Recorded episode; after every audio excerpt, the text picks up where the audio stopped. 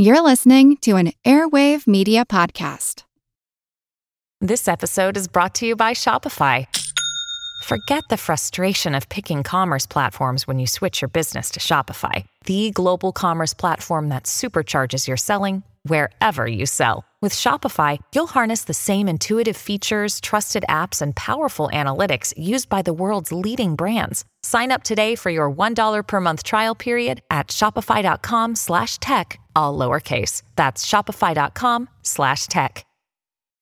When you need mealtime inspiration, it's worth shopping Kroger, where you'll find over 30,000 mouthwatering choices that excite your inner foodie. And no matter what tasty choice you make, you'll enjoy our everyday low prices, plus extra ways to save, like digital coupons worth over $600 each week. You can also save up to $1 off per gallon at the pump with fuel points. More savings and more inspiring flavors make shopping Kroger worth it every time. Kroger, fresh for everyone. Fuel restrictions apply.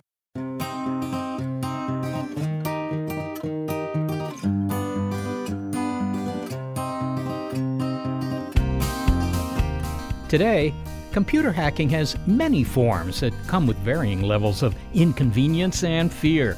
From cracking computer passwords, stealing social security numbers, holding data for ransom, or infiltrating the power grid. Hackers, who we believe now were Russian hackers, took down the power for a quarter million Ukrainians in three regions of the country. And not only that, but their attacks are evolving. The word hacking often means something illegal, but it wasn't always so. The original hackers didn't spy on you using your computer's webcam. They were nerdy kids mostly, tempted by the thrill of a complex and largely invisible network and the technical challenge of mastering it. What they accomplished was disruptive, but not always illegal. Today's technical hijinks make us rightly nervous, but there was a time that hacking was almost, well, wholesome, and the crime was excessive curiosity. I'm Seth Shostak. I'm Molly Bentley. Welcome to Big Picture Science, produced at the SETI Institute, where researchers investigate the nature and origin of life. On Big Picture Science, we step back to get the wide angle view on science and technology. And in this episode, the first of two episodes on hacking, we look at the original practitioners. They are the teenagers and scofflaws who, in the 1950s and 1960s, hacked into the telephone system. Today, the term hacking has grown to encompass cyber warfare, but also do it yourself biohacking, extreme diets, and even hacking the climate through geoengineering. We'll consider those, but first, go back to where it all began. This episode Plan of a Hack.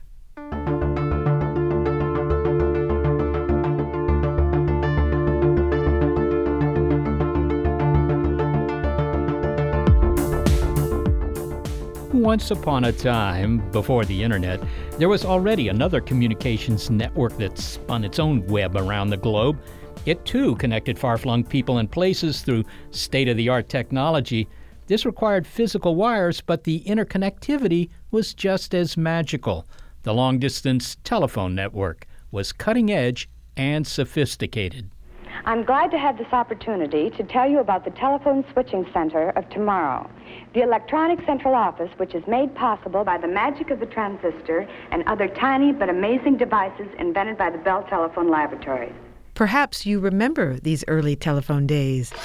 The clicks of a dial on a rotary phone, the frequent sound of a busy signal, dialing zero to reach an operator. Operator, what city, please? And that you had to limit the extent of your ambulatory movement to the length of a phone cord. Yep, kids, the rotary phone really existed somewhere in that time frame before the first flip phone and after the Cretaceous period. The telephone system was one of the first global communications networks in a league with the telegraph and ancient Roman roads. It offered an opportunity for connection and, of course, for technical hijinks. In the 1950s and 1960s, a small group of nerdy teenagers and renegade engineers seized upon both. Their efforts to find clever ways of tapping into the Bell, later the AT&T telephone system to explore its invisible channels united them in a subculture defined not by ripping people off, but by an obsession to map and master an internetworked system. Author Phil Lapsley says these original hackers were called phone phreaks. If you think about what a hacker is, a hacker has two different meanings today. But the good meaning of hacker is somebody who is simply intensely curious and passionate about a subject and really wants to get in and play with it and understand it. So whether you're hacking the phone system to understand how it works or whether you're hacking a computer system to understand how it works, it's the same same. Of course, the other definition of hacker is somebody who wants to misuse a system, who maybe wants to steal something to make trouble for others. And you can do that on phone systems just like you can on computers. But while the motivation of phone phreaking would change in the following decades, in these earlier years it was curiosity. So, how could the phone phreaks, after lifting up the receiver, make their way around the phone system? Well, the answer was to use multi frequency tones that the newly automated telephone system used to route calls. Young men in the 1950s, like David Condon, figured out how to mimic tones to fool the system into placing long distance calls. Okay, once you made a free long distance call, you were breaking the law, but moving through the system was not, says Phil Lapsley. He's the author of Exploding the Phone The Untold Story of the Teenagers and Outlaws Who Hacked Ma Bell. He reminds us what the telecommunication system was like way back then when I first started writing this book, somebody said, you know, the first thing you're going to need is a time machine because what you're writing about is going to seem like ancient history, and it really is. You go back to the invention of the telephone, and it starts out as this, this really simple, like wires that literally get connected together, and that's how people talk to one another. And the whole system, over the course of 100 years, slowly becomes mechanized. And so you move from a world where operators are plugging jacks into big, big switchboards like you see in the movies from the 1930s and 40s and 50s, to a world where slowly the system is being automated, where you have these fantastically complex electromechanical machines for connecting wires together, right? And for allowing you to make your call. You know, the whole thing by around the 1950s and 60s is starting to be controlled by tones. And so people are using things like touch tones to be able to make calls. They're also using the old rotary dial, if you remember that, where you put your finger in the nine and you dial it over and it goes tick, tick, tick, tick, tick, tick, tick. And, you know, what you might not know is every one of those pulses is actually causing a piece of electromechanical switching equipment to actually move someplace in the bowels of the telephone company. And just to emphasize that the difference between an electromagnetic device, which was the dial phones, mm-hmm. and then a touch tone phone, which used electronic device, which was a transistor, I believe. Mm-hmm. Yeah. So, so it's the difference. You can kind of think of it as like the difference between a digital clock and an old school analog clock, right? In the analog clock, there's actually like gears and springs and ratchets and pawls that are like moving stuff, and you can watch the clock go tick, tick, tick. Whereas in the digital clock, it's silent, there's nothing. It just, you know, it's just like a little electronic circuit inside. And so the phone system made this transition from like the early 1900s when it was entirely manual. It was operators plugging wires into into plugs to a kind of mechanical system where there were actual machines with moving parts that would connect wires from point A to point B to kind of a electronic thing where you're starting to get now into the 1980s where things are being transmitted digitally and you don't really have so many moving parts. The entire telephone network, somebody once said, is the largest machine in the world. It is something that circles the entire planet, and it is made up of all of these ranges of technology from electromechanical things with moving parts to high tech digital to people connecting things. And so it's this amazing sort of living organism of different parts. Okay, so the phone phreaks, did they get in on that moment where we went from dial phones to touch phones, or were they using dial phones? They were originally using dial phones. They so the, were. the first phone phreaks that I was able to trace down when I wrote Exploding the Phone, uh, there's a guy in 1955, and he was really interesting. His name was David Condon. And he figured out both kind of from his knowledge and his interest in the phone system and also by like listening to how operators made long distance calls back in 1955 he realized that they used this special tone and the tone was not used to dial calls believe it or not the tone was used to get the attention of another human being operator. So if you wanted to make a call from one place to another and it was a long distance call, the operator would take her cord, she'd plug it into a jack, and she would make this tone, which was a thousand hertz modulated by 20 hertz. And it sounds sort of like something like that. That's pretty good. and uh, that would cause a lamp to flash on the other operator's switchboard. And so the other operator would know, aha, call coming in, I better answer it. And David Condon in 1955 was walking through a Woolworth store when he heard a demonstration of something called a Davy Crockett cat and canary bird call whistle. And what this was was a little plastic whistle, toy whistle, you blow into it, and it had a little spinny part which would kind of modulate the tone so you'd get that kind of quality to it. And he instantly knew what he could do with that whistle. And so he took it home. He proceeded to modify it in a bunch of different ways. He hooked it up to some equipment he had.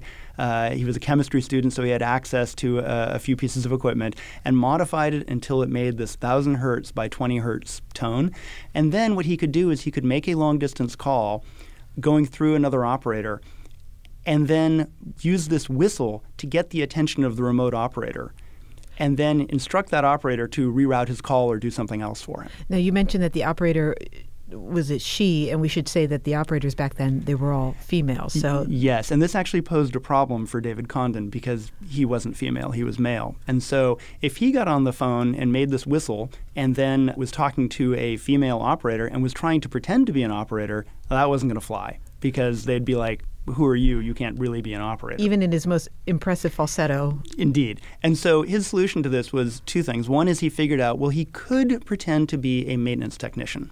And so he could pretend to be somebody who is a switchboard technician. And of course, thanks to the times, those tended to be men. And so then he could get away with some of that.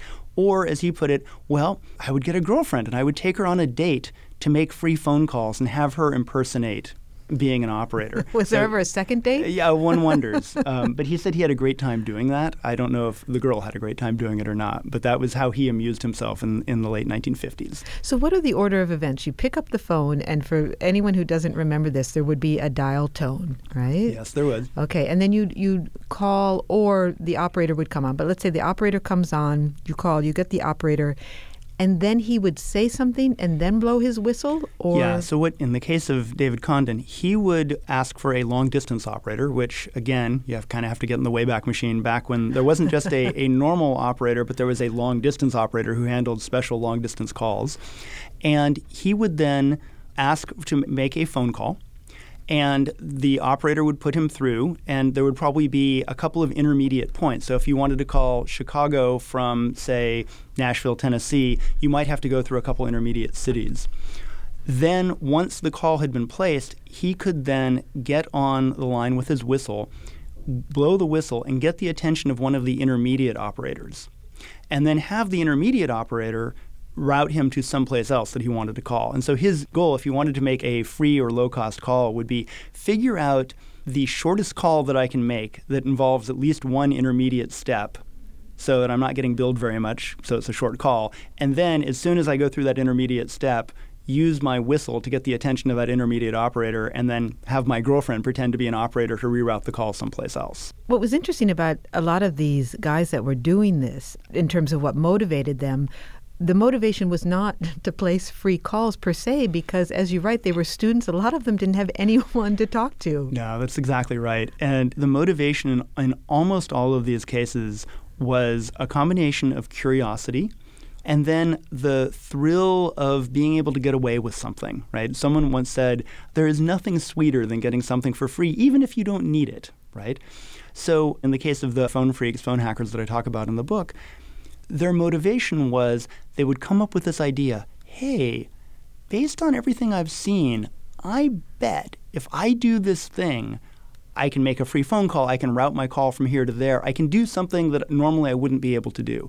And as one of the phone phreaks I talked to said, once you have a hypothesis, once you have a theory about something, he said it's almost a sin not to test it right? You have to try it out. And so it becomes just the scratching of a curious itch. If I do this, will it work? And then once I've done it, what can I do with it? It was, seems like it's a particular kind of curiosity, though, wedded with an ability to visualize complex systems and abstract systems and make them concrete yeah. in their mind. Yeah, and I think that, that is one of the things when you look at like computer hackers today, you know, people will often ask me, how does phone phreaking relate to computer hacking today? And it's the same genetic material. It's the same kind of curiosity. As you said, it's the same ability to visualize a system, perhaps a system that thousands or tens of thousands of people have already visualized, but you have something in your brain that allows you to see a vulnerability or a flaw or a chink in an armor that nobody else did. And it's one of these things also that's funny because once you explain what the vulnerability was, oftentimes people are like, oh, well, that's so obvious. It's like, well, if it was so obvious, why did this one guy see it, but 10,000 other people didn't? Okay, so so that was David's experience, but there were many other phone phreaks, and it sounds as though they would hear about each other, or they would just discover how to do this on their own. So it was being reinvented over and over. You have Jake Locke in your book, which is a pseudonym, which is interesting and mysterious on its own. Uh, Charlie Pine, Tony Locke, Paul Heckel, many others. Yeah, Ed um, Ross. Ed Ross. And were they learning from each other or were they all figuring this out on their own and were they figuring it out the same methods yeah. through the same routes? Yeah, this is a great question, and this was actually one of you know talking about scratching a, a, curious itch. One of the motivations I had when I wrote the book was to try and understand well who came up with these ideas and where did they get the ideas and was there a common place or did everybody just figure this stuff out on their own or, or what? So what I found was was a really interesting thing. There were definitely some groups of people there were multiple independent groups, and this is through kind of the 19 late 50s, early 60s, going up into the 1970s. Um, there were a bunch of people who independently discovered these things on their own. Some of them discovered them by doing things like reading telephone company journals. Uh, the AT&T and Bell Laboratories used to publish a thing called the Bell Systems Technical Journal, which came out every month, and it was a lovely and super geeky and technical report on what the phone company has been doing in the last month. And some people would read that, and if they had that particular kind of brain that we talked about before, they would be able to see the vulnerability in what was being described. Other people would tend to connect with one another. So the kind of a thing where you know you end up talking to somebody and it turns out, oh, that's interesting. You seem to be interested in telephones too, and you start to have a conversation, and pretty soon, oh, you figured out these three things to do with the phone, and I figured out these two, so maybe we should put our heads together and we'll share those five, and maybe we'll come up with a sixth or seventh or something like that. But it's a hobby for people. And so it becomes this sort of strange clandestine hobby with this loosely connected network of people. So you've got, you know, the San Francisco Bay Area phone phreaks, and some of them know the phone phreaks at Cambridge who are at MIT, and some of them know some of the Harvard kids, and they're connected in turn to some guys in Tennessee. So it was really interesting because it was sort of this it's uh, as one someone person said, it's an illegal hobby, right? You're doing this thing that it could potentially get you in trouble with at least the telephone company and law enforcement. Although not all of it was illegal. Not all of it out. was. Yes. Like you could get in there and you could make these calls, but once you avoided paying for the calls, that's where it became illegal. That's right. Yeah. So exactly, it was it was as soon as you got to the point where you were actually placing a call that you should have paid for. That was when, as far as the phone company was concerned, you were stealing from them. We'll hear more from Phil Lapsley in a moment. Uh, you know, Molly, he said the use of girlfriends or at least dates to imitate the operators because the operators were all female. But that wasn't the way it began, actually. In the 19th century, when they first needed operators, they, they used young guys. They were men. But those guys didn't work out. They began to fight with the customers and fight with one another.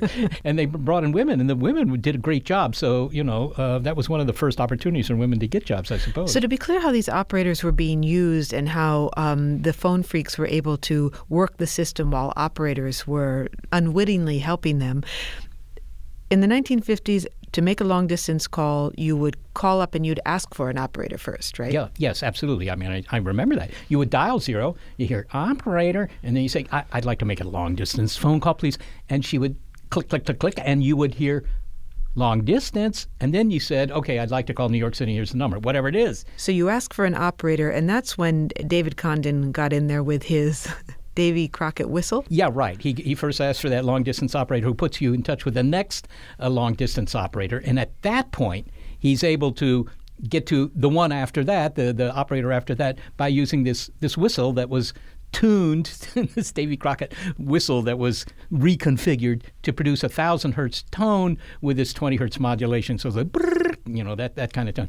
And after that, you know, he could go anywhere he want because he would just essentially light up the board at the next switchboard and, and, and tell that operator, hey, you know, she sees this going to be long distance and she would you know, take you to the next level as long as she heard a believable voice at the, the front end.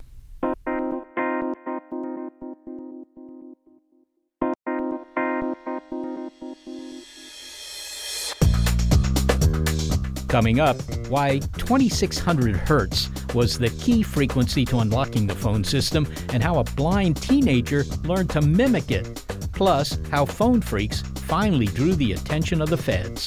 This is the first of two episodes that explore hacking. You're listening to Plan of a Hack on Big Picture Science.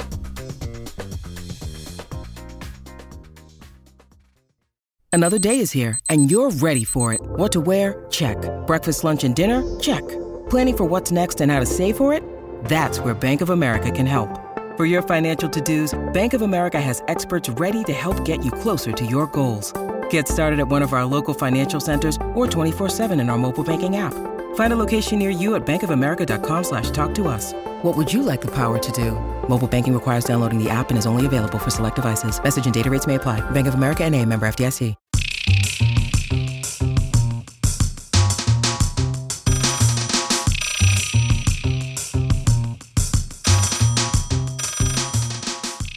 Hello? A click call from whom? My brother Rob? Okay, operator, put him through. Hello, is that you, Seth? Yeah, hey Rob. I can't talk right now. I'm doing a radio show. Hey, what are you doing calling me collect anyway? Well, I'm over at Barbara's place and I don't want to run up her phone bill. Oh, well, what do you need?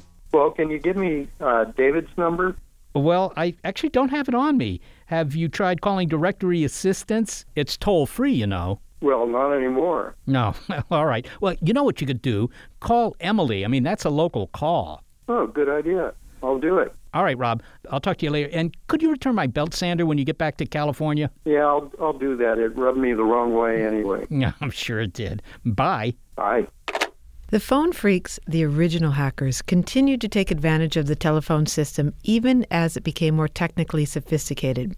As we heard, the first years of the network relied on operators who would patch through your call on big switchboards, but eventually the system became more and more automated. Replacing the human operated switching system required a language, you know, a series of signals that machines could understand, high pitched tones that opened up lines or routed calls. As Phil Lapsley said, some early phone phreaks like David Condon used toy whistles to produce a thousand hertz tone to get to long distance operators. But when, a decade later, automated signaling systems started using a 2600 hertz tone to mark their long distance, their, their trunk lines, some phone phreaks built electronic devices. They were called blue boxes that generated that tone. But one very young man, Joe Engressia, was actually able to mimic the tone needed to make long distance calls with his mouth. Phil Lapsley tells that story and also explains the hacker activity that ultimately raised suspicion by the feds. By about the 1960s, most of the long distance telephone network in the United States had become automated and it was based on these tones. And so what would happen was, say you were you had a two switching offices for the phone company, so what the phone company called central offices. Let's say one is in Seattle and one is in New York, and they have what are called trunk lines, which are basically long distance lines, which are running between them.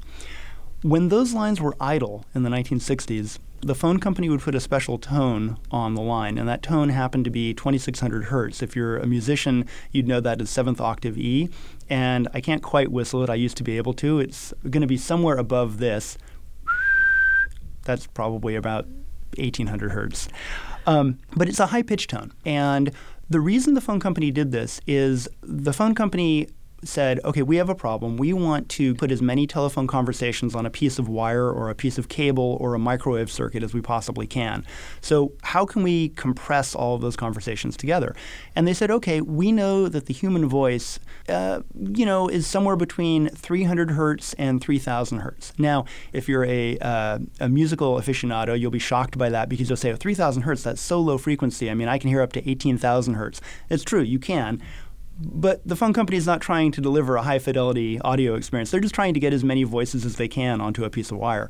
So they figured out 300 to 3,000 hertz is about right. And so they chose this idle line marker as kind of up at the high end of that range, and it ended up being 2,600 hertz. And we should be clear what you mean by an idle line marker. So when the when the line was not being used, you heard this you, yeah, tone. No, and, and when I say you, or when you say you, the thing that is hearing that tone is mostly the telephone company's switching machinery. So normally, under normal circumstances, a human doesn't really ever hear this 2600 hertz tone, except very, very faintly in the background. But most people wouldn't even notice that. Did these guys hear it? Yes, they did. And so one of the one of the, the stories I talk about in the book, there was a kid named Joe Engressia. And Joe Engressia was one of the first phone phreaks. He was uh, he'd been blind since birth. He was really obsessed with the telephone and with technology. Since when he was little, like two years old. Yeah, no. When he was three or four years old, he remembers crawling around the uh, the floor as he said, singing in his tuneless way, "I'm a telephone man forever." He really wanted to be. He wanted to be to work for the phone company, and he was just obsessed with phones. So he talks about at one point being on a call to a, a long distance call when he was like seven years old and hearing this tone in the background very faintly. And he started whistling along with it. And when he whistled along with it, the phone line hung up. And he didn't understand why. And so he did it again because he's obsessive. And every time he would whistle that tone, the phone line would hang up. So the phone hanging up is different from the phone line being idle. Well, they're related. So let me let me explain what's going on here. So if you have, uh, like we were saying, between Seattle and New York, you've got these switching switching machines in Seattle and, and New York, and they've got a trunk line, long distance line between them. When that line's not in use, the equipment puts 2600 hertz on the line. And that's just basically a way so that you know if you're in new york and you need a spare line to you need a, to make a phone call to seattle you want to pick a line that's not in use right? You don't want to crash into somebody else's conversation. So you find a line that has 2600 hertz on it and you say great that's my line. So now i'm i new york the new york switching equipment is going to turn off 2600 hertz. Seattle is going to hear oh New York just shut off 2600 hertz on that end. It probably wants to make a call to me. So I'm going to briefly turn off 2600 hertz just for like a quarter of a second, and that's called a wink. You can think of it as a handshake. That's how Seattle tells New York, okay, I see you want to make a call in New York. Go ahead and send me the number you want to call. Now, the way New York did this in the 1960s was by sending what are called multi frequency or MF digits. These are a lot like touch tones, but they're different tones. So they sound, and they're, they're pretty fast paced, and they sound something like this and there's a there's a first digit which is something called key pulse, and then there's the seven or ten digits of the phone number you're dialing, and then there's a final digit called start. So New York would send that to Seattle, and Seattle would say, "Oh, great, okay, great. I've got a phone number. Now I can actually place the call. Presumably, if you're in New York calling Seattle, probably the call is to someplace up in the Washington area, right? So." The Seattle switching equipment would make that local call, and now the customer can talk to somebody in Seattle.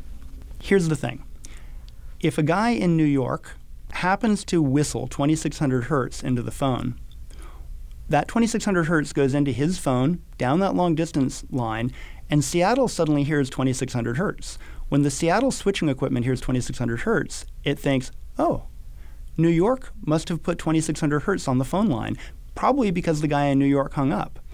I guess I'll hang up the call too. So we're going to terminate the call. But if the person in New York just whistled 2600 hertz very briefly, just like, then what happens is the call gets reset, the call gets hung up, but now the 2600 hertz has gone away. So now Seattle is saying, oh, New York took 2600 hertz away. It must want to make another phone call. So this explains why when Joe Engressia whistled his 2600 hertz on a long distance call, it would hang up the call. But that was only half the battle.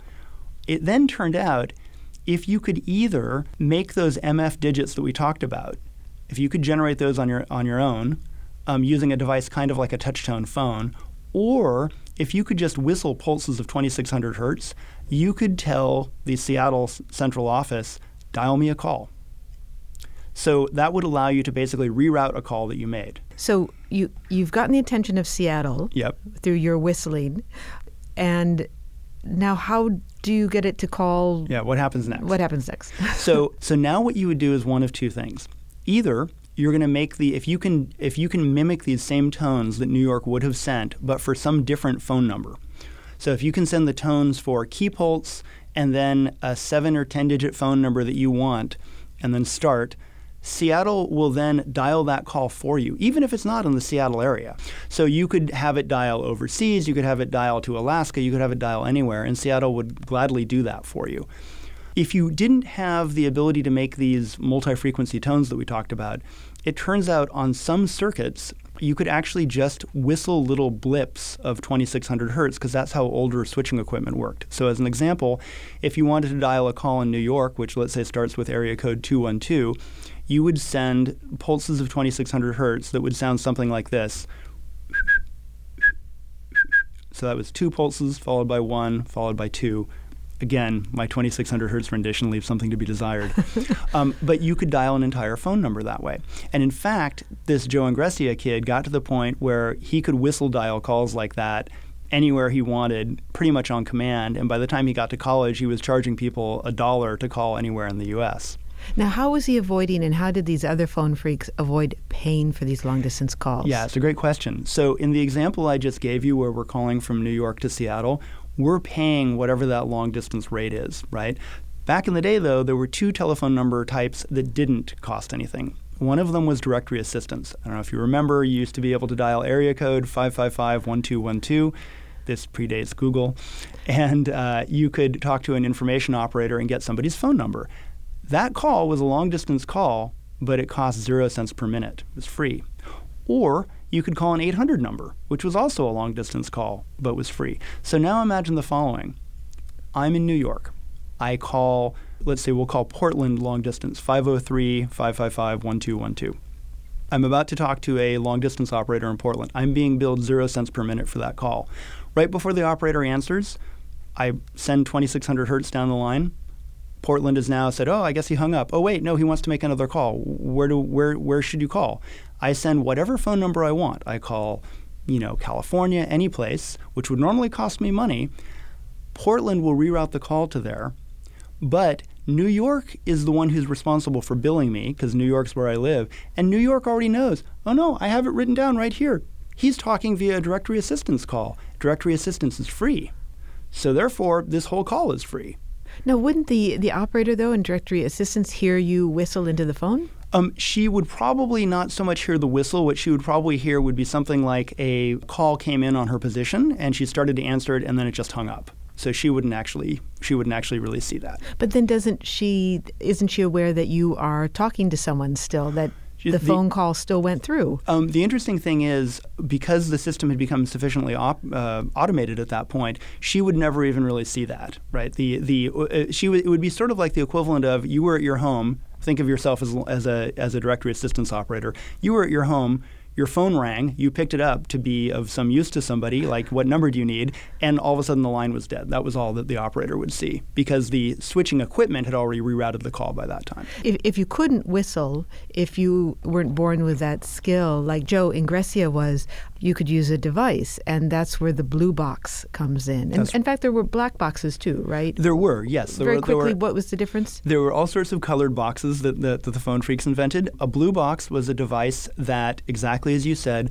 allowed you to mimic these tones that were called multi-frequency tones. And the name came from the fact that the very first one the phone company ever managed to get its hands on after they uh, they uh, busted a, a kid who had built one happened to be in a blue metal enclosure. So henceforth, it was known as a blue box.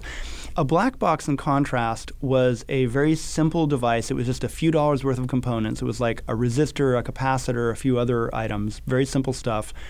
And what it allowed you to do was receive phone calls at no cost to the person calling you. And the way it worked was basically it made you would attach this to your phone line. So if you were calling me, if I have a black box on my phone line and you're calling me a long distance, when you would call me, I would f- throw a switch on the black box, and what it makes it look like is if I have never answered the phone. So, as far as the phone company is concerned, this was a call that just rang and rang and rang, and oh my goodness, she was persistent. She let this phone ring for an hour and a half, when in reality, we actually had connected and we were talking, but uh, the phone company billing equipment did not know that.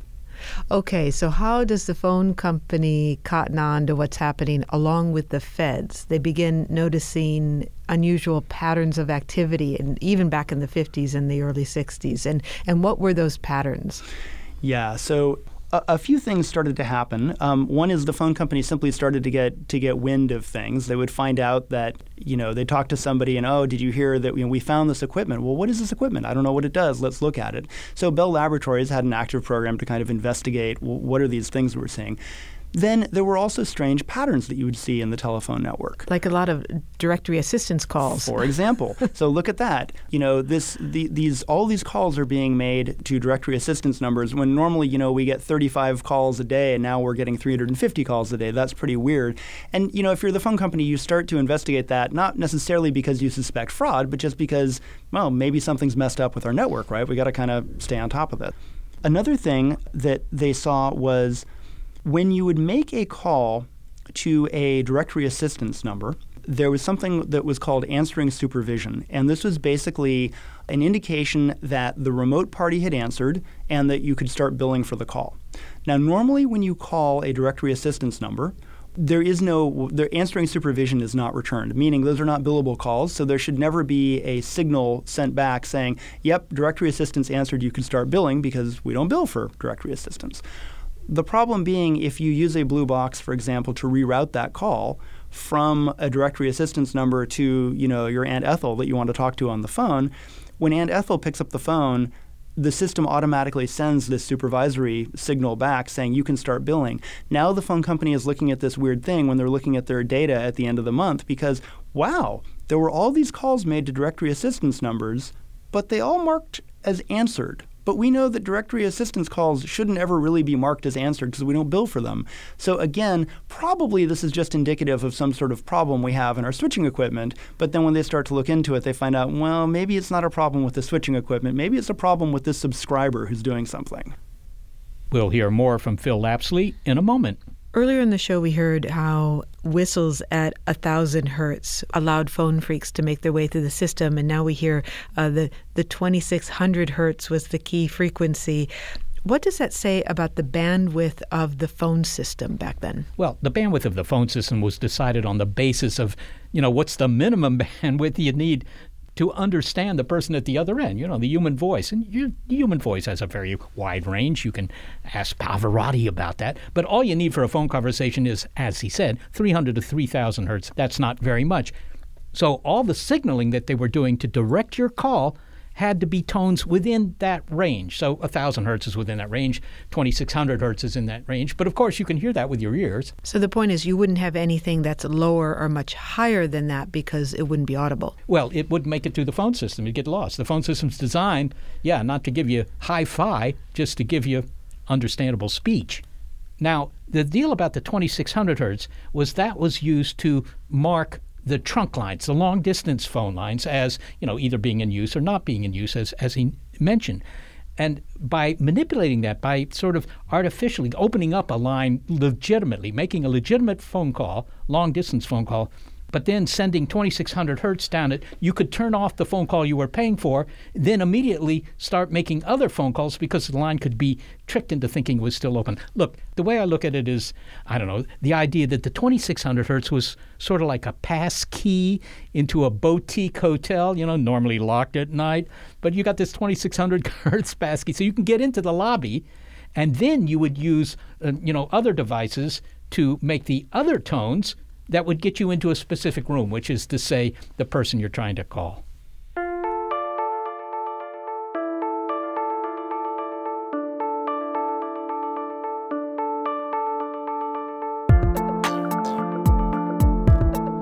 Coming up, how phone phreaks compare with today's computer hackers. This is the first of two episodes that explore hacking. This episode, Plan of a Hack. On Big Picture Science.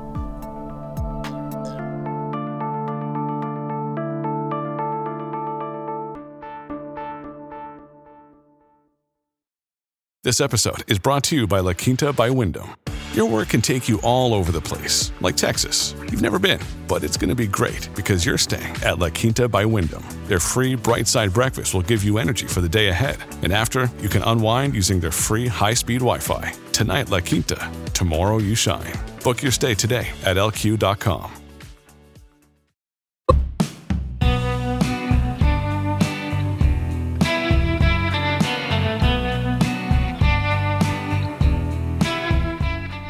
Well, eventually the jig was up. Eventually, the phone company and the feds caught up with the phone phreaks. they had left telltale footprints, not unlike the footprints of computer hackers today. A pattern of unusual activity that shows that someone has snuck into your system. But what made the phone network vulnerable in the first place? Of course, any new technology is going to attract technophiles who want to test its boundaries and find alternative uses for it. But in this case, the system was created with vulnerabilities built in. In some ways, it draws a parallel with the Internet, which was designed to be open without security in mind. Except that the phone system wasn't designed to be an open system. It was a closed system that people could pay for, run by a private company. And that for-profit company AT&T wanted to watch its bottom line as it adapted to the times, switching from the human-driven operator system to an automated one. And so it made a business decision and repurposed the millions and millions of miles of copper wire already in place from the earliest operator days, really from the days of Alexander Graham Bell. AT&T from the start had all these copper wires running everywhere and it had operators plugging jacks into you know plugs into jacks and talking to each other and the entire business of this network of wire is getting the human voice from point A to point B and doing so cheaply and reliably. And as they started to realize in the 1920s and the 1930s that they were going to have to modernize and they were going to have to start investing in automation and mechanical switching equipment. But when they started putting in these automated systems, they had to be compatible with the network that they had built. And so everything was based on for example, sending tones that we talked about to switch your phone calls from point A to point B, all of those tones were in the human voice band and they were used on the same wires that human beings would talk over because that was cheap, that was economical, made good business sense. The problem is what it meant was that the same pair of wires that we're using to have a conversation between two people was also the same pair of wires that was connecting you to the switching equipment and that these tones would be sent over. So if I could hear you and you could hear me, it meant the switching equipment could hear us, and it meant if we could imitate being switching equipment, the switching equipment would pay attention to us. And so, the, you know, the, that term was called in-band signaling, meaning the signaling, these tones that you would send back and forth, were done over the same band, the same pair of wires as your voice and that was a big security problem for AT&T.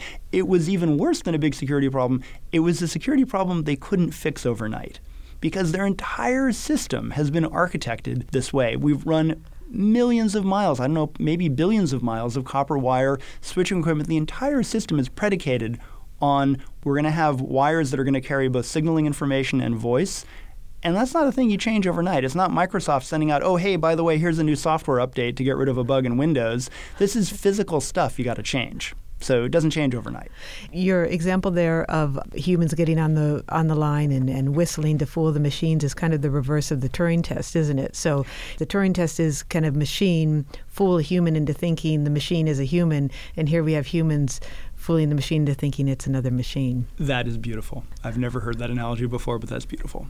Okay, so the feds eventually come knocking on the doors of some of these young men and they were caught. And, and as you said, you've given many clues as to why they were caught. But what was interesting is that the phone company was really reluctant to go after these guys because it would just draw a lot of attention to what they were doing. And I wonder if you could say a word about that. And um, are there any parallels with that today? Yeah, so this is this is to me fascinating. So you know, put yourself in the shoes of a telephone company executive. You've just figured out that you have this massive security problem that any kid who can whistle or any college student who's good at assembling some basic electronics can make free phone calls and do all the stuff that you don't want them to do on your network. What do you do? And one of the things they figured out pretty quickly was well, the first thing you do is you keep quiet about it, right? Because the last thing you want is this information getting out in the newspapers right? Because every time it gets out in the newspapers, all that happens is more people say, "Well, that's a neat idea. I never thought to do that. Maybe I'll try that." So the problem they rapidly ran into was if you if you bust somebody, if you have the police come and arrest some kid, oftentimes you have two problems. One is it often doesn't look good from a publicity standpoint of like we the giant phone company at the time, the largest corporation on earth, have just had the police arrest uh, and we're going to prosecute a blind kid yeah. for whistling. You know, if you're if you're a PR guy for the phone company, this is not a thing you want to see in the newspaper. As they would say today, right? the optics. The optics no report. Yeah. Um, so then the second problem is, as you said, every time that happens and the newspaper article is written, then the word gets out about it and the problem spreads, right? And so that's that's a problem. So the phone company ended up adopting this sort of wait and watch strategy where they would try to keep things as quiet as they could. And this is up until about 1971. And if something happened, they would slap people on the wrist. They would take away their blue box. They would not really go to full prosecution because when you do full prosecution, you get news and you get coverage and this sort of thing that they didn't want to do. So the phone company had this problem, and they realized that they had to keep things quiet. And, and the fewer people who knew about this vulnerability, the better. And you see this today when someone comes out today with a new vulnerability, a new exploit in, in the cyber world, right, in, in the modern computer security world, the goal is to keep that as quiet as you can because the more people who know about it, the worse news it is for you, right? So if you're Microsoft and you have this vulnerability, you don't, especially if it's going to take you three or four weeks or a month or two months to patch that vulnerability, you don't want anybody knowing about it, right? That doesn't do anybody any good. So the goal there is to kind of keep things quiet, and you see this a lot. Nowadays, if you are a hacker, if you're a, a a hacker who's found a vulnerability, you're probably going to keep it quiet as opposed to just posting it on the internet. Or if you're responsible, you're going to call the company and give them a chance to fix it before you go public with the exploit. Because as soon as you go public with the exploit, even if you didn't mean any harm, somebody else will and will use that exploit to their own ends. You know, we talked about you talked about what a definition of a hacker is, and it does seem as though the the phone phreaks who were the hackers of the 50s and 60s is a kind of nostalgia around them, and it does seem innocent. Whereas today, it's hard to separate cyber hacking from a kind of notoriety and nefarious intent. You write in your book that there is a difference. I'm going to read your words back to you. Ready oh, for I this? Okay. There is a difference between mere curiosity and true crime, even if we cannot always clearly articulate what the difference is or what we should do about it when we recognize it. So, this difference between curiosity and true crime obviously applies to the subject of your book of the phone phreaks of the 1950s and 60s. Uh, would you say the same about cyber hacking today?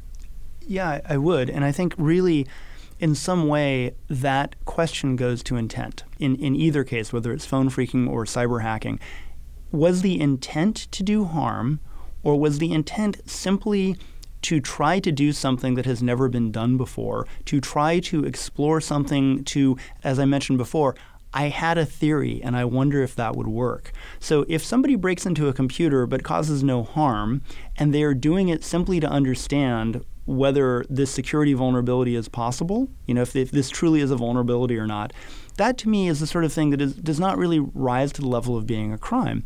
Conversely, if somebody, and, and a, maybe a great example, a great physical example, is lock picking. If I want to pick locks because I'm fascinated by the challenge of picking locks, right? I have a, I have a lock and I have some lock picks and I'm going to learn how to pick locks.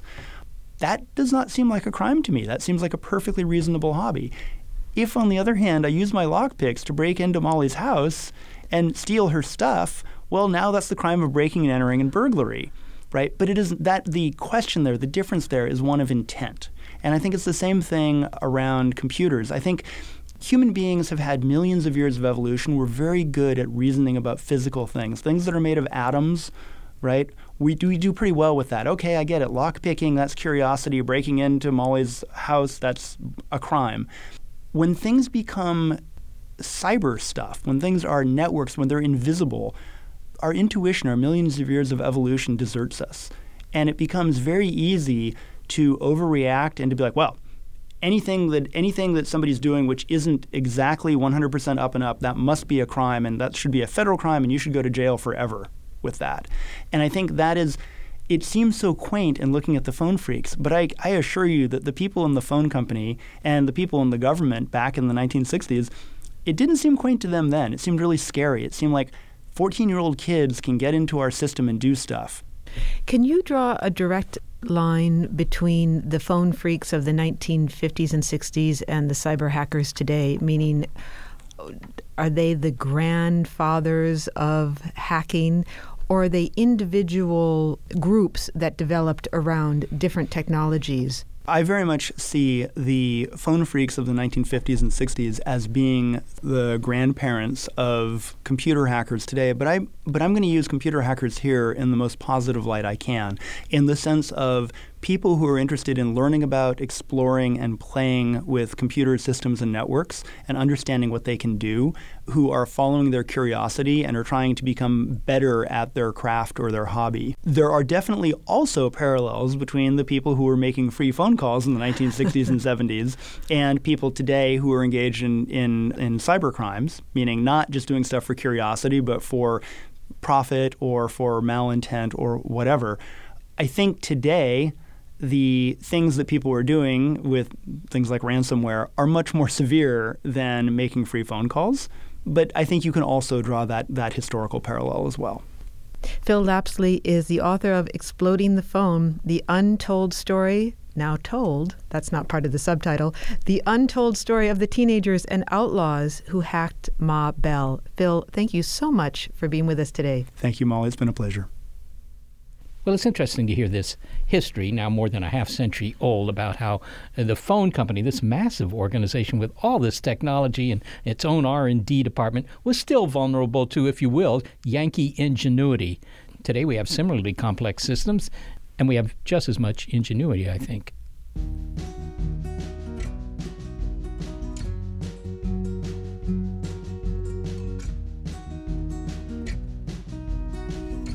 Well, the original definition of hacker, Phil Lapsley said, is someone who's intensely curious about a system and wants to get in and play with it and understand it. Of course, once you've done that, there is opportunity for misuse, and there was some of that with the phone phreaks. The term hacking, however, has evolved. Today, it's applied to cyber hacks, but also do it yourself biohacking and even hacking the climate through geoengineering. In our second of two episodes on hacking, we'll examine these modern versions of hacking and whether they truly are hacks or whether it's even always a bad thing. Could you hack something to improve on it? That's in the second of our two big picture science episodes on hacking. Next time, angles of a hack. Well, thanks to the team that always whistles while they work Senior Producer Gary Niederhoff, Operations Manager Barbara Vance, and intern Daniel Marino. Thanks also to financial support from Rena Shulsky David and Sammy David, and to the William K. Bowes Jr. Foundation. Big Picture Science is produced at the SETI Institute, a nonprofit scientific and education organization whose scientists study the origin and nature of life, including the rings and moons of Saturn, everyone's favorite planet. And a big thanks also to our listeners. Your ears have been attuned to an episode of Big Picture Science called Plan of a Hack the first of two episodes on the theme of hacking. Tune in to the second episode, Angles of a Hack. And if you want to hear still more Big Picture Science episodes, you'll find them in our archive at bigpicturescience.org. And if you're a podcast listener but prefer listening to over the air radio because you figure those E&M waves can't be easily hacked, check out the listing on our website of radio stations that carry the program. And if your local station is not on that list, consider letting them know you like this show.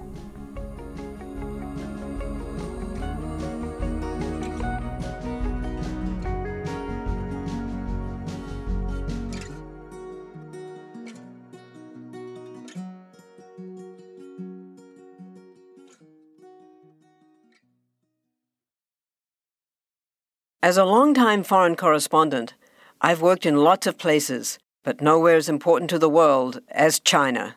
I'm Jane Perlez, former Beijing bureau chief for the New York Times. Join me on my new podcast, Face Off US versus China, where I'll take you behind the scenes in the tumultuous US China relationship. Find Face Off wherever you get your podcasts. Tech moves fast. So keep pace with the Daily Crunch podcast from TechCrunch. With new episodes every day, this podcast will give you a quick overview on everything you need and should know about startups, new tech, regulations, and more. Listen to TechCrunch Daily Crunch now, wherever you get your podcasts. That's TechCrunch Daily Crunch, wherever you get your podcasts.